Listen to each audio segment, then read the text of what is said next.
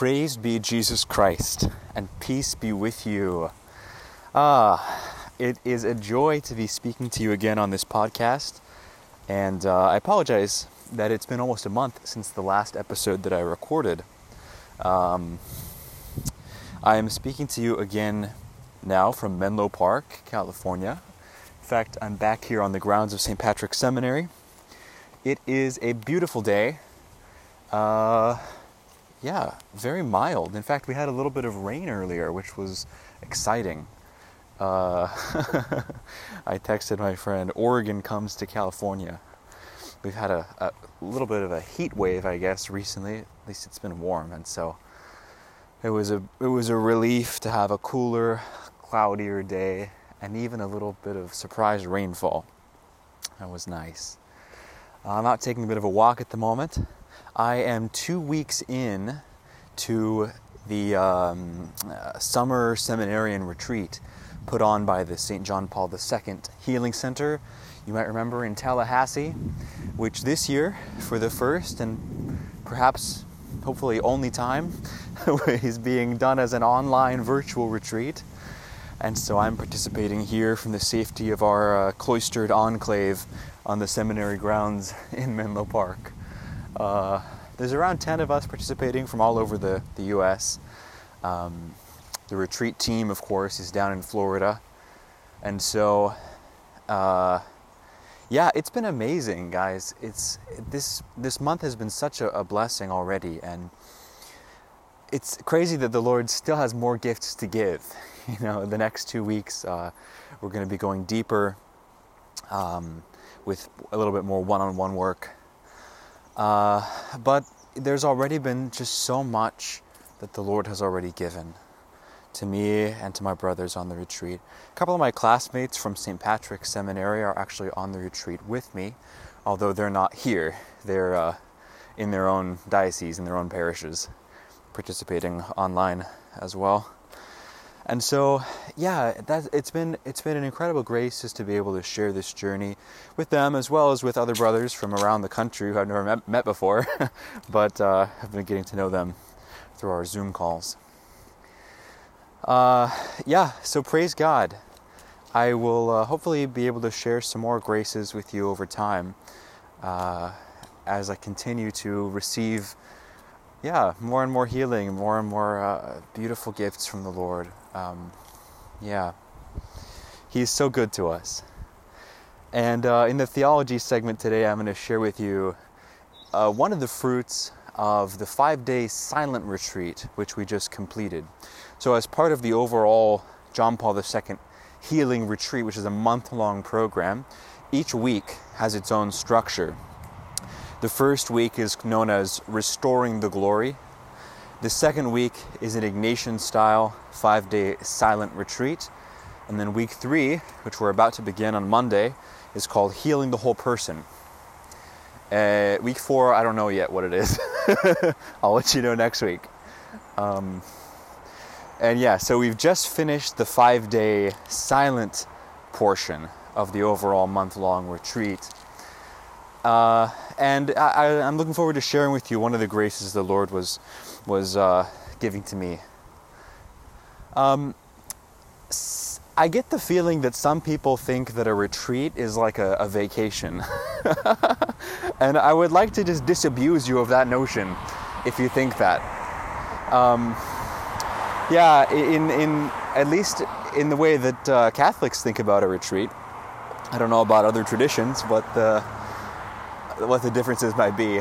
But for us as Catholics, a retreat is really a time um, for the Lord to do intense work in your heart and in your soul. And, um, and that's, I really mean that. Like, that's not just uh, kind of a pat saying or a platitude. Um, I often think about this line from Saint Therese. You know, Saint Therese for a, a, a, large portion of her life in the convent, which was not particularly long, but while she was in religious life, she would often fall asleep while making her times of adoration before the Lord. And uh, she's a great teacher for us all in that regard. because she was never distressed by falling asleep in prayer. She uh, would sometimes say that she was just a little child curling up on her daddy's lap, which is a beautiful way to think about just resting in the Lord in our times of, uh, of, of, intimacy with Him. But there's also this image from, I, I, think it is from Therese, and if not, it's from Abbot Columba Marmion, who wrote about her life and had a spirituality very much inspired by Therese. But any, one of those two, at any rate, said the, the Lord, the divine physician, sometimes needs to put his patients to sleep in order to be able to do his deepest work in our souls. And I think that's an apt metaphor for a time of retreat. Um, it, yeah, putting the patient to sleep.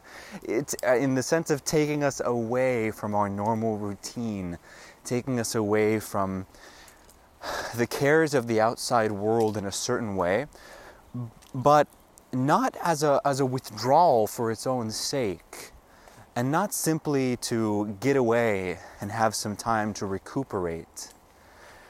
The whole point is that God brings the soul, I should perhaps say, He brings the whole person closer to Himself and further from the world, so that the person has fewer distractions and can enter into the infinite solitude of his or her own interior life, of his or her own soul, where the Lord has to do his deepest work.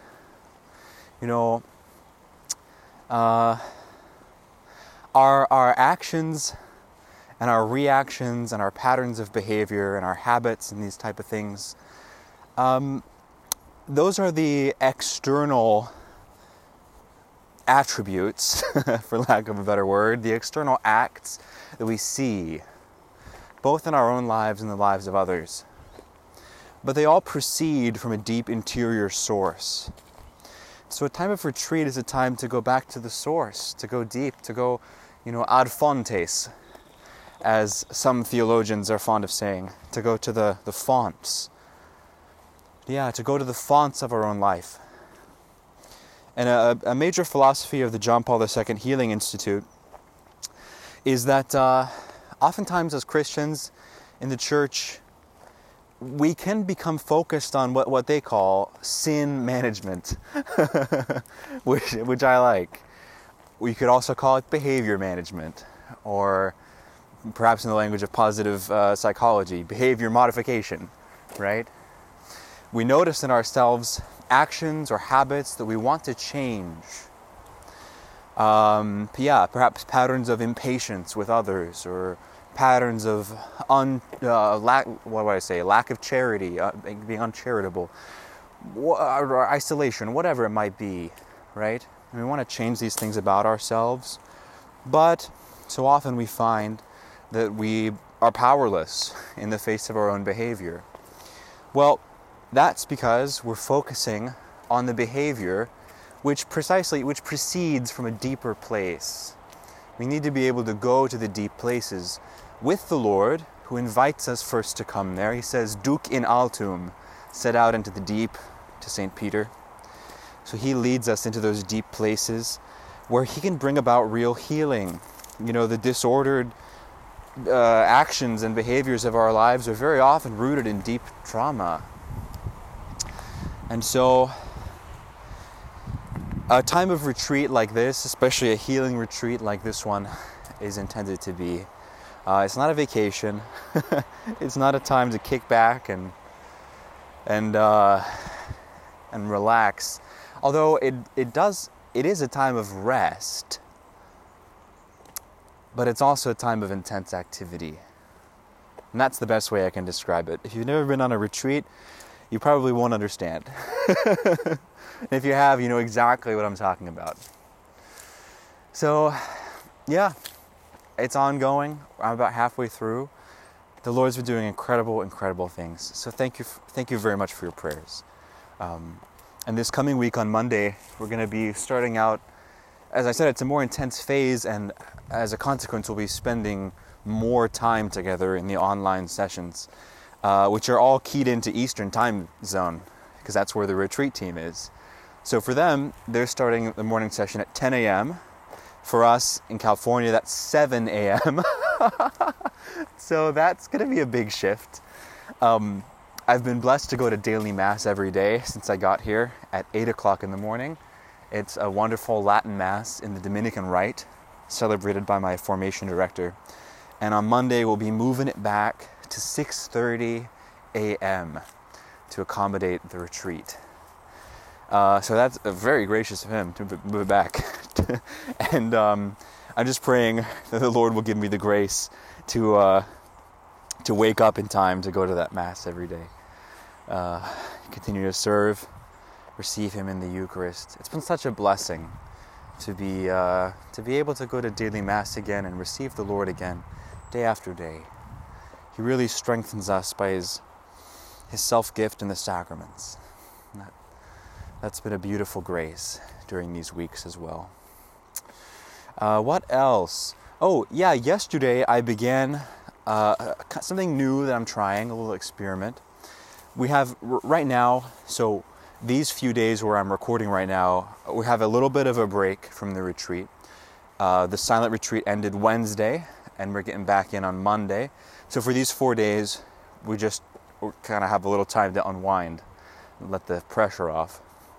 And yesterday night, I decided to live stream sung Vespers according to the Liturgy of the Hours on Instagram Live. And it went very well. I was surprised. Um, it was, uh, as you know, the feast of Corpus Christi, the body and blood of Christ. Beautiful, solemn feast. And so I uh, live streamed from our little chapel here and uh, just sang Vespers took about half an hour. We concluded with uh, the Angelus. And I think about, if I'm not mistaken, 12 people were watching live. And then after I concluded it, of course, it, it posts to Instagram and people can go back and watch it. And something like 50 people have gone back and watched it uh, since yesterday, which is interesting. You wouldn't think that, that uh, you wouldn't think that people would go back and watch a prayer service from the previous day. At least I wouldn't necessarily think that. But a lot of people apparently have, so that's awesome. Um, and I don't know if that'll keep up or if it was just maybe interest in seeing what I was doing for this this new thing. Uh, but I, anyway, I've decided for the next couple of days I'll keep doing this. So tonight, uh, Friday, and then tomorrow, Saturday, and then uh, for second vespers of Sunday, I will be live streaming these 5:30 p.m. Pacific time on Instagram Live. So if you are on Instagram, you can uh, log in and follow me. And uh, my name on Instagram is Matthew Knight Arena, all one word, Matthew Knight Arena, like the arena in yeah, Eugene, Oregon, at University of Oregon. Which is it's I picked it as an ironic name because they were building that arena when I was in high school, and uh, I had a teacher and some classmates who would call me Matthew Knight Arena because that was in the news, whatever. And so I picked that as my Instagram name, like uh, as a joke. Now I get tagged in all these posts by people who go to the Matthew Knight Arena. so I, am constantly getting these posts coming up on my page of like people posing with the big Oregon Ducks mascot and stuff like that. Whatever. This reminds me also of some big news I have to share with you. Um, I mentioned several podcasts ago that I was going to be going to a certain parish in Portland for my pastoral year. And I apparently that was a little premature because my assignment has now changed. Some of you I've shared this with already. Um, but as far as I am aware, it's now confirmed and it's solid. Um, I've been in on an email loop with my vocation director and the pastor of this parish. And so it's all, I guess, it's all out in the open. And so I'm really very excited to announce that I will be starting at St. Mary's Parish in Eugene, Oregon, uh, either at the end of August, beginning of September, somewhere in there. And I will be doing my pastoral year there. Now, I was excited to go to Portland. Uh, I really was. But I do think this will be better for several reasons. Uh, for one, it's closer to my family, which is awesome. Eugene's only about an hour away from where my family lives down in Roseburg. So I'll be within easy driving distance. They can come up and visit. I can go back down to see them on my days off, which will be very nice. Um, yeah, it'll also be good just to have the opportunity to minister down in that region, which I've never done before. Um, I've been mostly in Portland for ministry assignments. I was on the Oregon coast for one summer, you might remember, down in Coos Bay. And Eugene, you know, it's uh, it's not a it's not a tiny town, but it's not a big city particularly, and so it's it's a college town, you know. So I think that'll be a nice kind of uh, balance, kind of medium maybe between my other experiences, and namely Portland and Coos Bay. Eugene's kind of falls in the middle, so that's nice. The parish has got a Hispanic community, which I'm looking forward to working with. Um, one of the recommendations of the seminary for me was that I should spend my pastoral year in a parish with a sizable Hispanic community so I can keep working on Spanish and working with them, you know, with whatever uh, whatever the parish might be doing, I'll be able to participate in. So I'm looking forward to that. And that's one part of the reason I think Father Jeff wanted to move me to Eugene. This other parish where I was going to go in Portland I don't believe had a Hispanic community present there. So this will be better in that regard too. And another nice thing is at St. Mary's, there's two priests living together in community. Uh, one of whom I know, the other one I have met in passing. Don't know him real well, but I'm looking forward uh, to getting to know him. And I, I am excited at the prospect of living in a, a, a bit of a community at least even only three of us, still uh, that's that's nice. It's good to be. It's good to have a little bit of a community around you. So that's good. That's all very good. Um, yeah. So I'll just be down here in Menlo Park for the next couple of weeks. I'll be back up in Roseburg in July and August, and then sometime August or early September I'll be going up to Eugene to begin the pastoral year.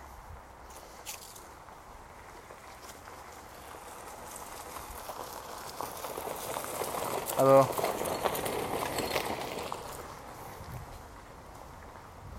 Some of our uh, groundskeepers are out here working in the, the, the back paths in kind of our undeveloped wooded area of the campus where I'm walking around. So they dri- they have these golf carts that they drive around everywhere. That's pretty funny. Oh, yes. So those are the major updates in my life. Um, yeah, and uh, once again, I just ask, please, please keep praying for me during these weeks of the retreat. Um, it's, uh, yeah, yeah, the Lord's doing great things for my sake and uh, ultimately for the sake of the people that I'm one day going to serve. You know, I often think about uh, a priest of priest friend of mine in Portland. Um, some years ago, he went on this summer program, which I'm now participating in, and I'll, I never forget what he said to me afterwards. He said, when he was ordained, he became a parochial vicar, as most of us will do, for at least a couple of years. It's basically an assistant priest in a parish serving under the pastor. And he loved it. He said, I would have been happy being a parochial vicar for the rest of my life because he got to celebrate masses and hear confessions and give people the sacraments, preach, teach, accompany his people, give spiritual direction, etc., all of it. But he wasn't responsible for them ultimately because he wasn't the pastor and he wasn't making the final decisions on anything. And that was a comfortable place to be. Well, of course, one year he was named as pastor. And as soon as that decision came, he said he felt such an overwhelming fear in his heart um, of the prospect, yeah, of taking on the responsibility for the spiritual lives and well being of all the parishioners in this parish. And it was a sizable parish, too. And he said he just realized he had this, he had this deep fear of fatherhood, spiritual fatherhood. Um, you know, which as a parochial vicar hadn't really kicked in because although he was called father and certainly was exercising uh, spiritual fatherhood and living into that reality, he wasn't the pater familias of the whole parish. He wasn't the, the head, if you will. And so it was at that moment um, that a lot of his own woundedness and weakness and fear were coming to the fore. And he decided to go on this retreat. And this is what has always stuck with me. He said, after he came, he realized one thing on the retreat.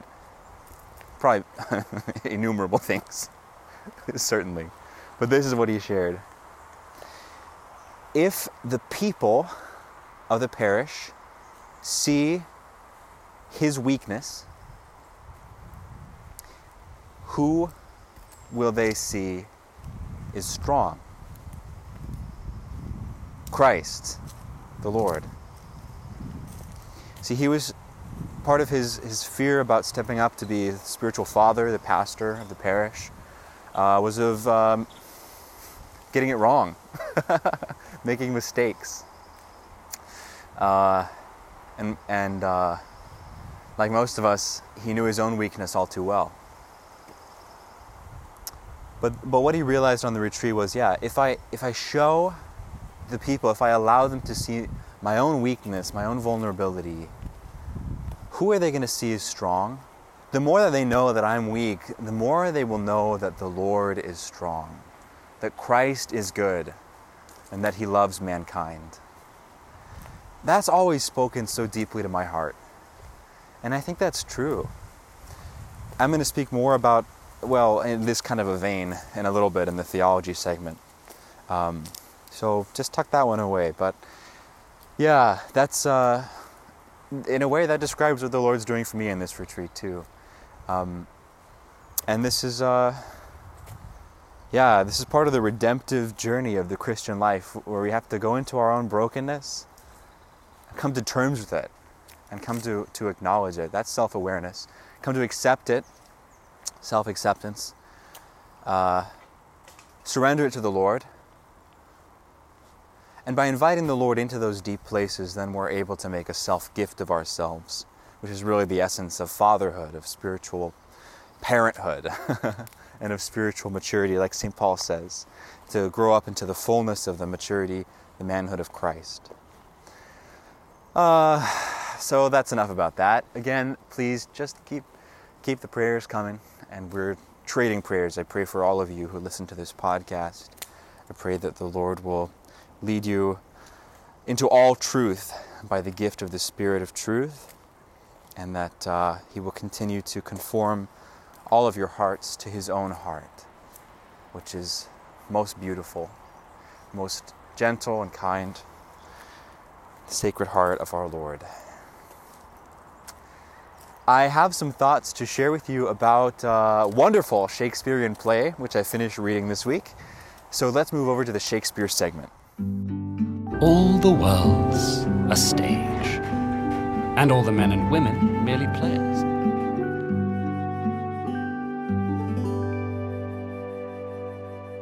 This week I finished reading Pericles, Prince of Tyre. It's one of Shakespeare's lesser known works. In fact, uh, it seems almost certain that the first two acts were not written by Shakespeare himself. Um, so he contributed about 60% of the play. One commentary I was reading said that scholars are, are mostly unanimous on the, on the conclusion that the first two acts could not have been written by Shakespeare simply on the grounds that they are unreasonably bad. and there's, I have to say, I can see where they're coming from. Now, I loved this play. Pericles, honestly, this is one of my favorite plays I think we've read yet in the Shakespeare 2020 project. Uh, it's a wonderful, wonderful play. and if you have not read it, I highly recommend it. The thing about Pericles is it uh, practically every single page. This is what this is what I told my grandmother, who's as you know, reading along with these plays with me throughout the year. I said just about every single page, when you flip to the next one in Pericles, there's something to make you say, "What?" it is completely chock full of outrageous plot twists and these Deus ex machina or, machi- machina. All of a sudden, I can't remember how we pronounce that in English. De- I think it's Deus ex machina type of, uh, you know, divine interventions and twists of fate. so here's the basic outline of the plot. This is the summary. Okay, you have Pericles, who is the king of, of or really the prince of Tyre, as the title says. He is looking for a wife, and so he goes off um, to visit Antiochus. I think I've got the names right. Um, whose daughter is eligible, an eligible bachelorette, but in order to win her hand, he has to solve a riddle. And so far, there have been many suitors who have come, and if they fail to solve the riddle, they die. The king cuts their heads off.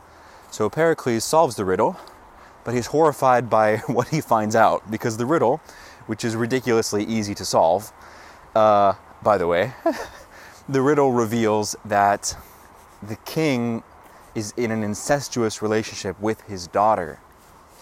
So Pericles is he sort of cunningly gets out of that situation because it's a catch-22. You see, if if uh, you fail to solve the riddle, you die. But if you solve the riddle and you speak the king's crimes out loud, then certainly you'll die. So basically, you're going to die. Well, Pericles gets away. He uh, cunningly avoids, you know, saying aloud what the king has done, and then he escapes that island.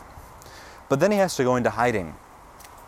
So he flees uh, away from his kingdom. He leaves his loyal lieutenant, second in command, in charge, and he embarks on a voyage by sea to another kingdom where he can hide out for a while. And he travels for some time. He goes to one kingdom where there's a famine, and he uh, supplies the people with grain, and they all love him. then he has to go on. He gets into a shipwreck. He is uh, stranded on the, the island of Pentapolis, the five cities, and uh, he washes up on shore. Some fishermen find his armor, and they tell him that there's a whole bunch of lords and, and, and knights from all over the region who have come to uh, win the king's daughter. This is a different king. Uh, to win her hand in marriage. And so Pericles joins in that contest. He wins. He marries the daughter of the king of Pentapolis. Her name is Thaisa. Then they set sail again. There's a terrible storm. Thaisa gives birth to their daughter. Uh, she dies in childbirth.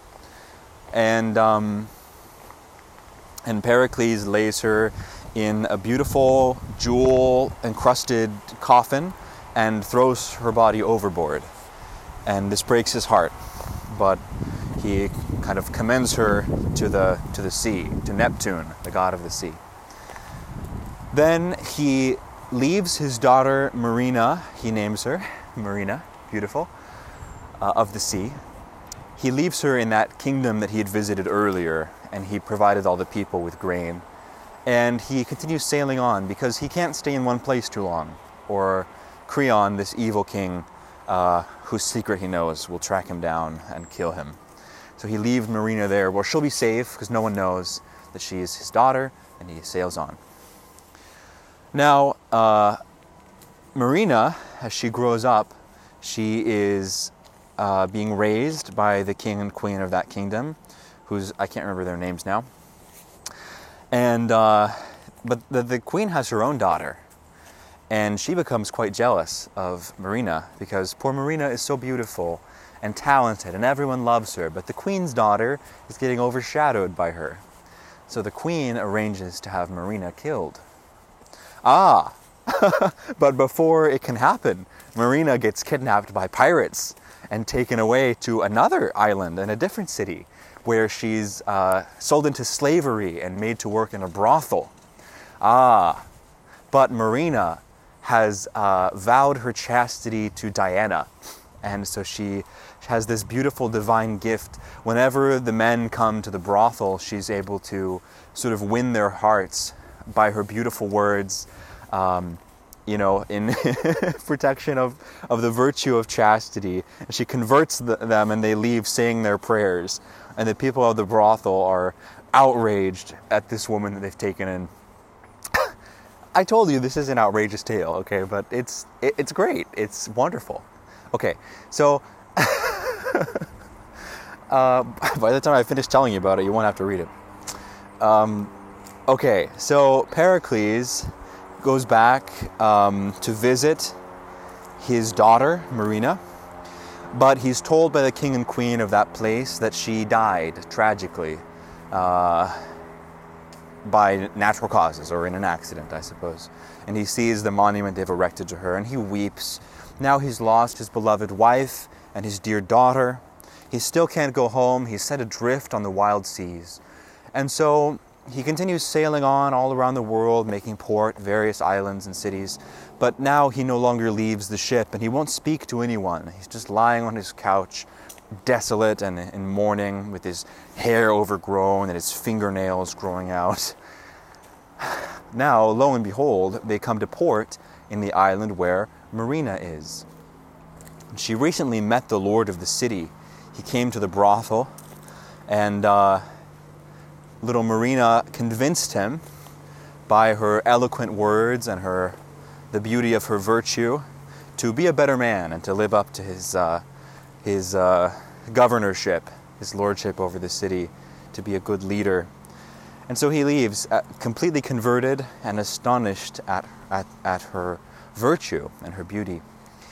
And so when he hears that this king of, of Tyre has come to port, the Lord goes out to visit him. He hears how desolate he is, and he won't speak to anyone. And so he says, Well, there's a young woman in town who uh, I'm sure can get him to speak. Ah, and so now king and daughter are reunited. And this, I, I think T.S. Eliot called this like one of the most beautiful scenes in Shakespeare. Honestly, for all the ridiculousness of this play, and you can make sense of it when you realize the first couple acts were written by somebody else, and then Shakespeare kind of steered the ship, if you want, back on course. Um, for all the outrageous circumstances of this play and the suspension of disbelief that's required, let me tell you, it's all worth it for these final scenes of the reunion between father and daughter. So, so, so you know, so moving, uh, so touching, beautifully written. And then, not only that, but then the goddess Diana, who's been protecting Marina's chastity, comes down uh, upon Pericles in a vision, and she tells him, You must go to Ephesus, to my temple, and there at my altar make a confession of everything that's happened to you. And so Pericles, he's overcome with gratitude at Diana for having protected his daughter and reunited them. So he sets sail to Ephesus. He goes to pray at the temple of Diana. He does as she told him. And as he's relating his story, his tale of woe about the loss of his wife at sea, one of the Vestal virgins of the temple gasps and faints and he says, What's wrong with her? Well, that is his dear wife, Thaisa. See, she wasn't dead at all when they cast her uh, overboard into the storm. She washed up on the shores of Ephesus, and a local healer, uh, they opened the, the coffin and found her, and he realized she wasn't dead at all, and he brought her back to life. But she, being all alone, and fearing the worst for Pericles, she uh, vowed herself to Diana and entered into the temple. And so now the whole family is reunited. And so the play ends um, in a way which is kind of unique among Shakespeare's plays, uh, with the reunion of a family. Um, those who were just and patient and virtuous are all rewarded, and uh, those who acted out of vice for their own benefit are all punished, are all destroyed. I mean, uh, the, the evil king, I think Creon is his name, and, and the daughter both were killed by a lightning strike early in the play, although Pericles didn't know that. Uh, so they're out of the picture. And then uh, let's see what else. And then uh, well then of course there's the evil king and queen, uh, who uh, the queen this queen conspired to have poor Marina killed, and then they lied to Pericles and said that she had died in an accident and so on.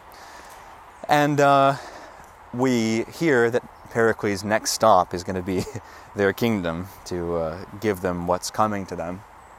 And so it's it's very interesting. Uh, this this play, you know, it, it gives us an, an resolution that's like very viscerally satisfying, where the just who have suffered much uh, get what they deserve, and the evil, the evil ones who have uh, inflicted wickedness on our protagonists, well, they get their comeuppance too. And so, in that in that way, it's a very satisfying narrative. And it's interesting to reflect on, you know, and what I love about this play in part is it's just so Greek.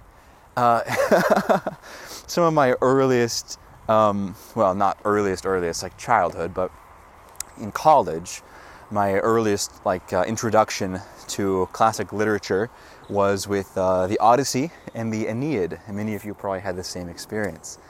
And so, uh, yeah, th- these uh, these prototypical examples of Western classical literature, you can see the same tropes so clearly in Pericles. You know, divine intervention coming down, and the force of the fates and the power of the gods. It's all there, and even the sh- tropes of the shipwreck onto various islands. It's kind of like Odysseus' journey home. He, he's uh, gone off to war. He's trying to get back to his family. Pericles, you have him instead fleeing away from home to get away from evil. Along the way, he makes a family and then loses it, and at the end regains it.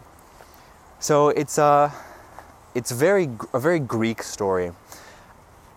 Uh, with, uh, of course, Shakespeare's own kind of uh, inimitable wit and his own flavor in those final three acts, which is a delicious combination. What's so interesting from a maybe theological point of view, if you want, about this play, is the interplay between fate and freedom. We talked about this, if you remember, way back in January or February with Henry VI. Um, poor Henry VI, you know, at one, at one time in the play, I think he uh, was counseling one of his lords or a group of them not to act uh, in, in one respect or another. Or actually, I, I take that back. I think he was telling them to just do what they want, you know, do whatever you see fit. Because providence is controlling the fate of our kingdom. And so, whatever course of action that you decide, sort of the hand of, of, of, providence, right, will steer us in the direction that God wills. And Henry VI was prepared to just completely give himself over to divine providence in that regard. Uh, the uh, the idea of fate, as we find it, for example, in the Odyssey, in, in Homer, is a bit different. It's interesting because, of course, in Greek literature you have the gods, and in Pericles also you have the gods, especially Diana intervening in the affairs of mere mortals. But the, the actions of the gods uh, in Greek literature are not exactly comparable to the idea, the Christian idea of divine providence by any means. The Greek gods are uh, conflicting agents of their own individual wills, you know. They're just, just like human actors, but on a, a grander scale. And so you can have human beings who, in a sense, are kind of the pawns of the gods. Um, what would be an example? Um, okay, perhaps not the Odyssey, but if we think about in the Aeneid, you know, Aeneas, he, he's, he's fated to go to Rome, but Juno, above all, wants he, she wants to, to throw him off his course. She wants Carthage to prosper, not Rome. Carthage is her favorite city, right? So she wants to throw Aeneas off his course and do whatever she can to delay him or stop him from reaching the banks of the Tiber. And so there's this, you know, extremely famous um, uh, uh, section, I wanted to say scene, but uh, section of, of, of, the Aeneid when Aeneas lands in Carthage and he's with Dido and they fall in love and Dido thinks they're going to be married, but Aeneas eventually has to go It's his fate to go on to Rome. And so Dido throws herself from the tower and kills herself. And Carthage falls into ruin without its leader. So, uh, so, so, so Dido, the queen of Carthage, was kind of a, a pawn of the gods there. Because um, you, have, you have in Olympus, you have this contest going on between Juno and Venus. Uh, Venus is Aeneas's mother. She wants him to get to Rome, to, to, you know, to found the city of Rome. Juno wants to stop him. So there's a, a level higher than the mortal plane where the gods are fighting. And then it's, it's played out in our mortal human reality, almost like pieces on a chessboard in a certain way. Although the human beings still have free agency too. And so it's very interesting. There's this constant interplay between what the gods are doing, what the human beings are doing. There's, there's free will involved, and then that produces this whole notion of fortune. You know, uh, fortune in the ancient world, you could take it as, as to be like the aggregate of all the free decisions of men and women and gods, the gods, you know, uh, all, all of them interacting together. It makes up our fortune, for good or for ill. It's very interesting. But then you have the notion of fate. And fate is something even surpassing the power of the gods, the ancient Greek or Roman pantheons. Uh, fate, fate is like a force of, of nature, like gravity or something, but which, but which even the gods, the divines, are subject to. It's sort of like invisible guardrails on the uh, highway of history, if you want. And so, you know, within these guardrails, everyone's kind of fighting against each other and duking it out and trying to get the outcomes they want. But, you know, Aeneas is a great example. His fate is to found the city of Rome. And that can't be stopped. Uh, try as Juno might to stop him from doing it. And he, even she admits it at a certain point. I, it's been a long time since I read the Aeneid, but I, I remember she admits you know, the best she can hope for is to delay his arrival at the banks of the Tiber. So she tries all the tricks she can, but with the knowledge that ultimately she can't hope to succeed. The fates have decreed that Rome will come into its glory and Carthage will decline and die. And of course, famously, uh, Rome will conquer Carthage and salt the ground so that no city would ever rise there again. So there's these inter, inter, uh, interplaying notions, forces really, of face, uh, face, of fate, fortune, and, uh, and free will all together. Uh, and so, yeah, so that's, that's in ancient literature. In Pericles, uh, we can see, well, we can see the same, the same kinds of things because well, at least I think so. Maybe this is, uh, I'm importing this a little bit because Shakespeare doesn't really make this point. But I'm just reflecting on it, you know. With, with the, the reunion of Pericles with Thaisa and Marina at the end of the play, and conversely, the punishment of the evildoers who tried everything in their might to destroy, you know, this family and their happiness. Um, well, there does seem to be a, a kind of a, a, the hand of fate in that, doesn't there? Certainly, there's the action of Diana, who preserves Marina's chastity, and she she uh, she uh, protects uh, Thaisa in her temple at Ephesus. She gives her a safe place to remain until Pericles can come and get her. So on. So so Diana is protecting, you know, the mother and the daughter, who uh, are her loyal servants, I suppose. Um, and, and Diana's looking out for Pericles in a certain way as well, for reasons we maybe don't really understand, for reasons that are her own. Sure. But doesn't there seem to be a kind of a force even higher than, than Diana's divine intervention in Pericles? And uh, if this weren't, you know, ancient Greece, we might call it something like karma. it's this, uh, but it, it's, it's kind of it's kind of a, the force of fate, you know, that the, the, these people who do, who have done evil who, by the way, I was reflecting on this earlier, they kind of embody the principal vices of human nature, don't they? First, you have Creon, um, who, who really embodies the virtue of lust and disordered lust. And then, um, then of course you have this evil king and queen. The queen especially is the worst of all, who uh, con- she conspires to have Marina killed, and so in her we see pride and, and envy, as well as wrath. Who's the other villain that I was thinking of? Uh, it's, it's escaping me now. There was another one I was thinking of. Uh, oh well, maybe it'll come back to me. But it, but back to the main point I was making about fate. Doesn't it seem like there's a force that's, that surpasses even Diana's divine interventions throughout the play? That, that, is, that is ensuring that the good will prosper and the wicked will be defeated. I don't know.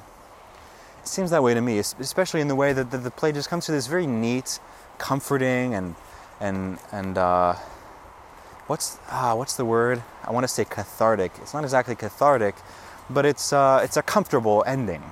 You know, it, it's soothing to the soul. Everything turns out well for for those uh, who were patient, who suffered what they had to, who persisted in love. In Pericles, we see almost the ideal example of a loving husband and father. Although he does, he does cast Thaisa overboard in the storm, which is questionable, but I think it makes sense in ancient Greek morality.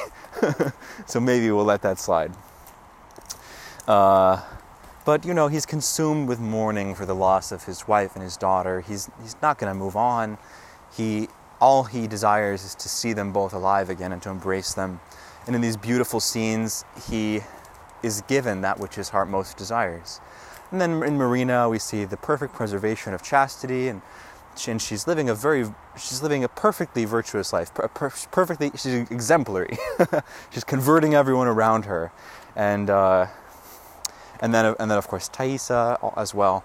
And so we see these paragons of goodness, and of justice and virtue, who are all rewarded, and then those who schemed behind their backs, who did evil, who sought to hide it, who lied and, and whatever else to protect their own selfish interests and corrupt, depraved pleasures are all punished either divinely by a lightning strike or through human agency by uh, Pericles coming to visit justice upon them. And so that, that, that gives our hearts uh, peace to know that the just are rewarded, the wicked are punished. Um, and so the, the, it's interesting. It's just I just think it's a very interesting play, very enjoyable. The overall notion you get from it is not exactly that of ancient Greek, you know, for, uh, fortune and fate, that interplay. It's also not exactly Christian providence, because of course, the providence of God is revealed to us ultimately in the cross. Um, now, you could make a case, I suppose, that, uh, and that you wouldn't want to read a strict allegory into this, but you could make the case that, well, Pericles and, and Marina and even Thaisa, they all pass through the crucible of suffering, through the various things they have to endure in this life, and then that their eventual reunion together into this perfect communion of love, the family, which is consummated in the temple of Diana at Ephesus, that, that's kind of an image of heaven and the heavenly communion. And so we sail through the storms of this life and maybe get thrown overboard or captured by pirates who knows what else. But then, uh, yeah, in, in the end, uh, you know, at the sound of the last trumpet, uh, the, the second coming and the final judgment, the Lord separates the sheep from the goats, and the just are rewarded and the wicked go to everlasting death. You could perhaps, I, I, don't think it would be stretching it too much to read that into it. Yeah, so maybe I'll, I'll take back what I said. Yeah, this, there, there is definitely a, a, very Christian theme of God's providence um, in this play if we read it at that allegorical level. Anyway, I'm probably making too much of all of this, but I did very, very much enjoy Pericles Do not be afraid. Do not be afraid. Open your hearts, open up your hearts to Christ.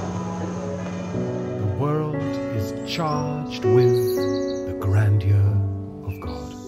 Now, to conclude this episode, um, I wanted to share with you a grace from my silent retreat and something the Lord was, was revealing to me in prayer, uh, bringing me to a deeper awareness of. And that's this beautiful idea of friendship with God. Uh, now, hear me out. I know as, as soon as I say that, it can sound a bit, I don't know, inane, perhaps. Um, yeah. it, it, perhaps it makes some of us think of, uh, you know, uh, billboards or pictures of Jesus winking and, you know, dressed like a surfer guy, like evangelical youth group culture, this kind of stuff.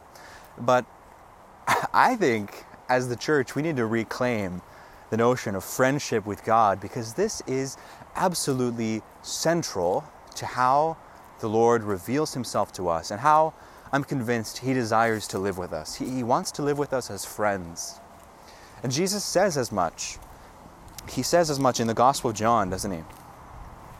Um, sometime during his, his farewell discourse, uh, he, he says to the disciples, he says, I no longer refer to you as servants, but instead I call you friends, because I have revealed to you everything that the Father has given unto me. So these are powerful words from the Lord, aren't they? And these should, these should really convict our hearts, guys. Um, the Lord, he, he said to his first disciples and to the whole church throughout all time and space, I do not call you servants, I call you friends. Now, it's a great honor to be Christ's servants, and we, we desire that. We want to be his good servants, good and faithful stewards of his gifts. But he wants something more from us.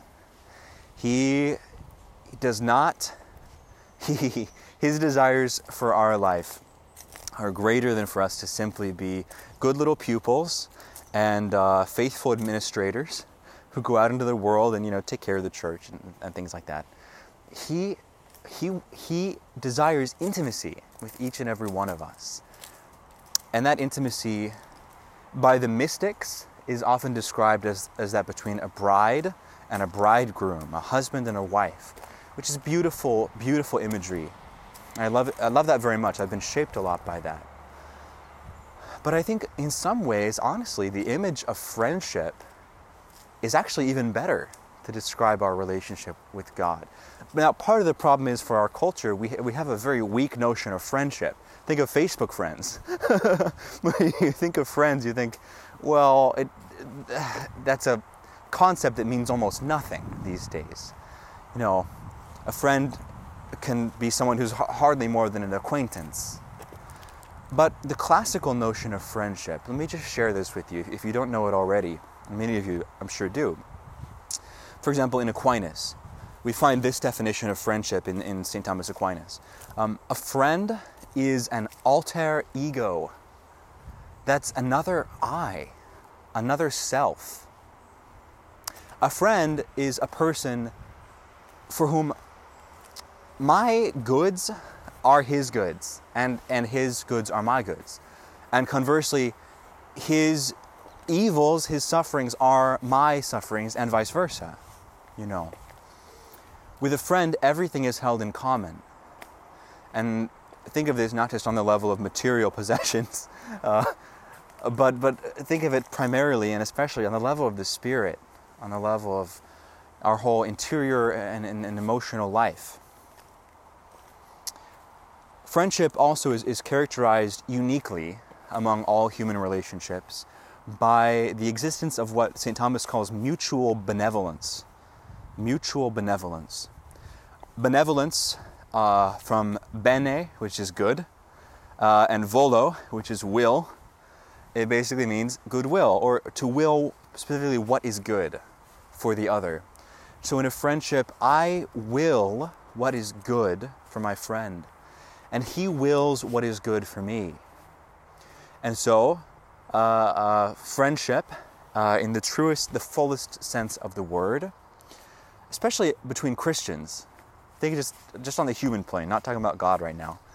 A friendship between Christians uh, is directed at getting each other to heaven, ultimately, because that's the greatest good that we could will for any other person.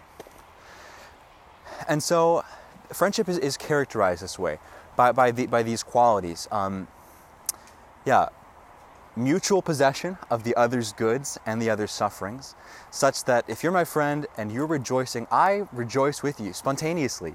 It makes my heart overflow with happiness to see that you are happy and that the Lord has blessed you. And if you're suffering, then I'm suffering along with you spontaneously. It's not I'm not trying to force myself to feel empathy. I can't help it. I, if my friend is miserable, I'm in misery. You know. So this mutual sharing and then accompanied with that mutual benevolence, truly willing what is good for one another. Now, we can uh, take this further between the life of human relationships, where friendship is a great good. In fact, uh, Cardinal, uh, what is his name? Mueller, Cardinal Gerhard Mueller, who was the former head of the Congregation for the Doctrine of the Faith under Pope Benedict, and then until very recently under Pope Francis, very distinguished theologian and uh, uh, brilliant and holy man. He said not long ago in an address that he, he has found in his life that f- friendship to be the greatest of life's goods. So, human friendship uh, is something not to be discounted. It's not something superficial or transitory. It's something that we ought, we, you know, we ought to, to make uh, one of the foremost priorities of our lives. Cultivating these good human friendships, true friendships, not merely relationships of, of utility, but relationships of mutual benevolence, mutual love, mutual belonging. Uh, but step, taking even a step further than that now into the, the realm of man's intimacy with God. What does that even mean? How can human beings hope to have any kind of intimacy with God? Uh, God is utterly transcendent, and we're just little specks on a distant planet, right? well, no. Consider what God Himself has revealed to us. Consider what He says His desire is for us, right? If we believe in divine revelation that God has spoken, then our primary source to know about God is what He Himself has said to us and has said about Himself. And all of Scripture is a revelation of this God who pursues us, who seeks us out. And this is why the image of the bridegroom and the bride is powerful, because God reveals Himself to be that bridegroom pursuing us, humankind, who are His bride, His beloved, the desire of His heart. Think of the Song of Songs. He's going out seeking for His beloved. So God, God pursues us, He comes after us. But not only that, He establishes a relationship between us in which friendship becomes possible. Because this is another principle of friendship from the classical world. Friendship is based on a certain equality of persons. If two persons are unequal, Aristotle would say, they can't be friends. There can, there can be certainly benevolence, uh, perhaps even mutual benevolence, but there can't be that full and intimate sharing that is really required of friendship. And so he says that you know friends must be, uh, um, yeah, yeah, a certain a certain equality. All right. So taking that, if we if we if we just grant that on the level of human relationships for a moment, consider God and man. There can be no greater inequality between God and humankind. God is infinitely transcendent than anything in creation. And we human beings are pitifully finite. We are so limited by nature. But what does God do? In the incarnation, He bridges the gap. He becomes one of us. He takes on our nature radically to Himself. He becomes a human being. He becomes man. And so this God has created in, in the incarnation an equality between himself and us. And in the incarnation, Jesus tells us, he, he, both in his words and in his deeds, he shows his incredible benevolence for humankind, culminating and, and best expressed ultimately in his death on the cross, where he pours out everything he has and everything he is for us and for our salvation. It all comes to a climax there at Calvary. So there's the equality of nature, there's the benevolence on the part of God for us, and as Jesus said in this quote that, that I mentioned earlier, St. John's Gospel, I no longer call you servants. I now call you my friends. Why? Because I have shared with you everything I have received from the Father. There it is, you know, the, uh, the mutual possession of one another's goods.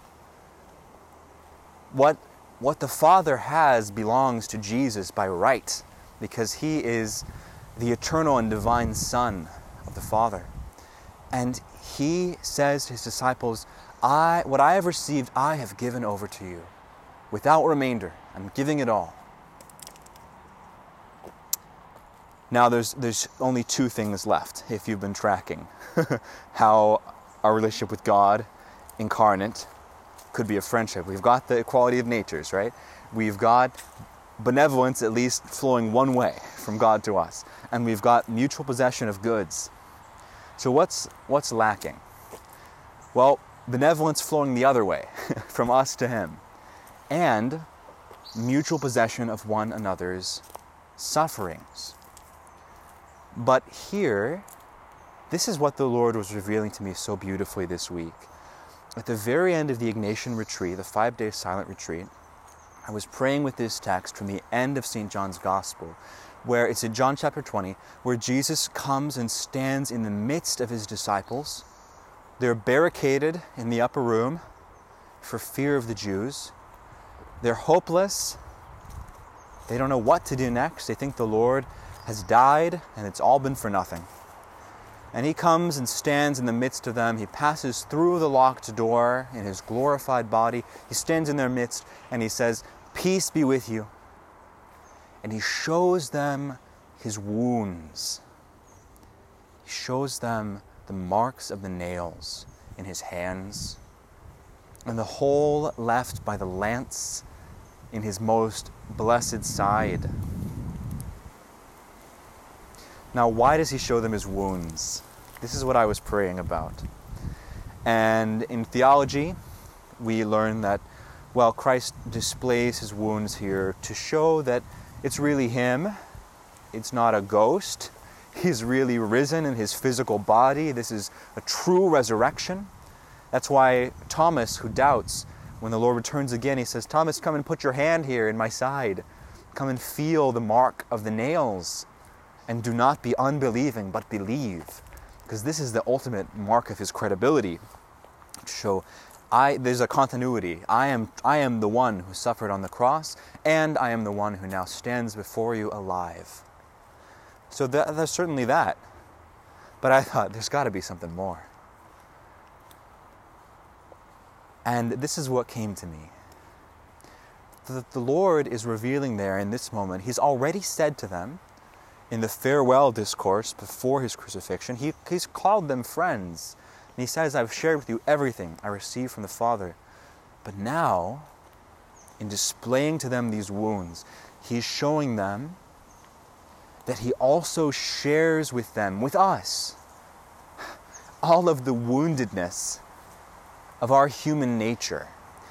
God, in his human nature, in the human nature that he assumed, that he took to himself because of his great desire to be near us, that God also shares in all of our brokenness, in all of our woundedness.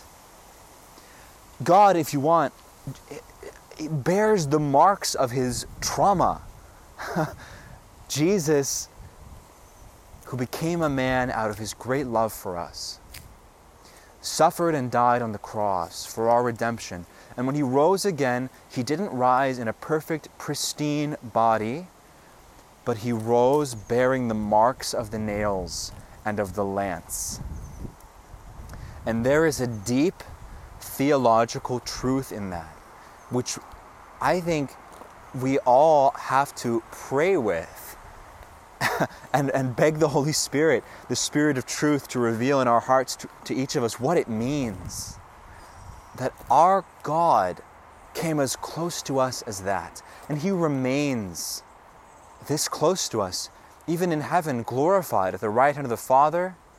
Jesus retains the marks of the nails and of the lance. He retains the trauma in his nature, which he shares with us. And so, there's the mutual possession of goods and the mutual possession of sufferings. He suffered with our suffering, he was wounded with our woundedness. Everything we suffer, he suffers. I should say he has suffered, because we live in time, even though he's in eternity. All of our brokenness, our loneliness, our whatever wounds we might bear in our hearts or in our bodies, like he's borne it all. And because he makes this invitation to us to divine friendship, because he is our friend. Gerard Manley Hopkins says our first, fast, best friend, right? He is our friend. He's sharing our, our suffering. And he, he is offering to share with us his glory, right? His goods that he's received from the Father. That's all on offer. The glory with which he has been glorified by the Father, he wishes to share with us, his friends. And it's so beautiful. This all takes place in John 20, and in John 21, the final chapter of St. John's Gospel, where you see some of the apostles have gone out fishing with Peter, and uh, Jesus appears to them on the shore, and he calls out across the waters, Friends, have you caught anything? And there it is. It's, it's the Lord's invitation to us. He calls us friends. And He invites us always to, to come back from our own sterile pursuits and projects of piety and feeble distractions and the ways in which we squander our lives away, to turn back to Him and to acknowledge Him, to quote that beautiful line from Hopkins again, as our first, fast, best friend. So, friends, I offer that to you for your own prayer and, and reflection. I hope it may be of use to some of you. Um, and that's just a little taste of the incredible, beautiful, and overwhelming, truly, graces which the Lord is giving me during this this uh, this month, this month of retreat. Um, I hope to be recording these podcasts again regularly. I have been getting a lot of feedback about the podcast. Actually, I'm getting some new listeners. It's pretty cool. Um, uh, I didn't realize this, but when I came back to St. Patrick's, apparently many of my professors are now listening to this podcast, which is uh, is surprising, but it's good and I've been hearing of others. It, it, it's just it's it's surprising to me. I always imagine there's only about two or three people who are listening to this, and they're like my mom and uh, just a couple of close friends. And actually, there's a, a wider audience that I ha- that hadn't realized. And so, if you're listening, thank you, thank you for your time, and, and thank you for your prayers. Uh, let's conclude now with a, a, prayer for one another's intentions. Um, in the name of the Father, and of the Son, and of the Holy Spirit. Amen. Lord, in this moment, um, we give you thanks for all the ways in which you are constantly coming to us, making yourself present to us, and giving yourself to us ceaselessly. As the prophet Isaiah says, truly you are the hidden God, but you are a God who constantly desires to unveil, to reveal yourself, to show us your presence, to make yourself known, to come into our, our darkest and our deepest places, and to transform them into realms of light, to dwell with us in the depths of our hearts and to make them into heavenly mansions. And so, God, we ask you to come, come in your power. Holy and blessed Trinity, come and make your dwelling with us in a new way, in a renewed way today. We offer you our hearts to be your home. And we ask that as you Come and pitch your tent among us again. That each of us would be not only willing and docile and effective servants, but loving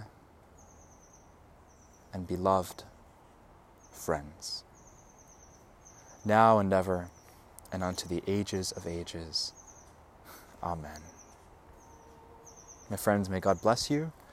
May He protect you from all evil and may He bring you to everlasting life. Amen. Talk to you next Friday. And don't forget, if you have Instagram, please feel free to tune in to Sung Vespers uh, at least uh, the next couple of days, 5.30 p.m. Pacific, Instagram Live, Matthew Knight Arena. And uh, perhaps continuing beyond that, but we'll see, we'll see what the reception is. God bless you all. Have a blessed Friday.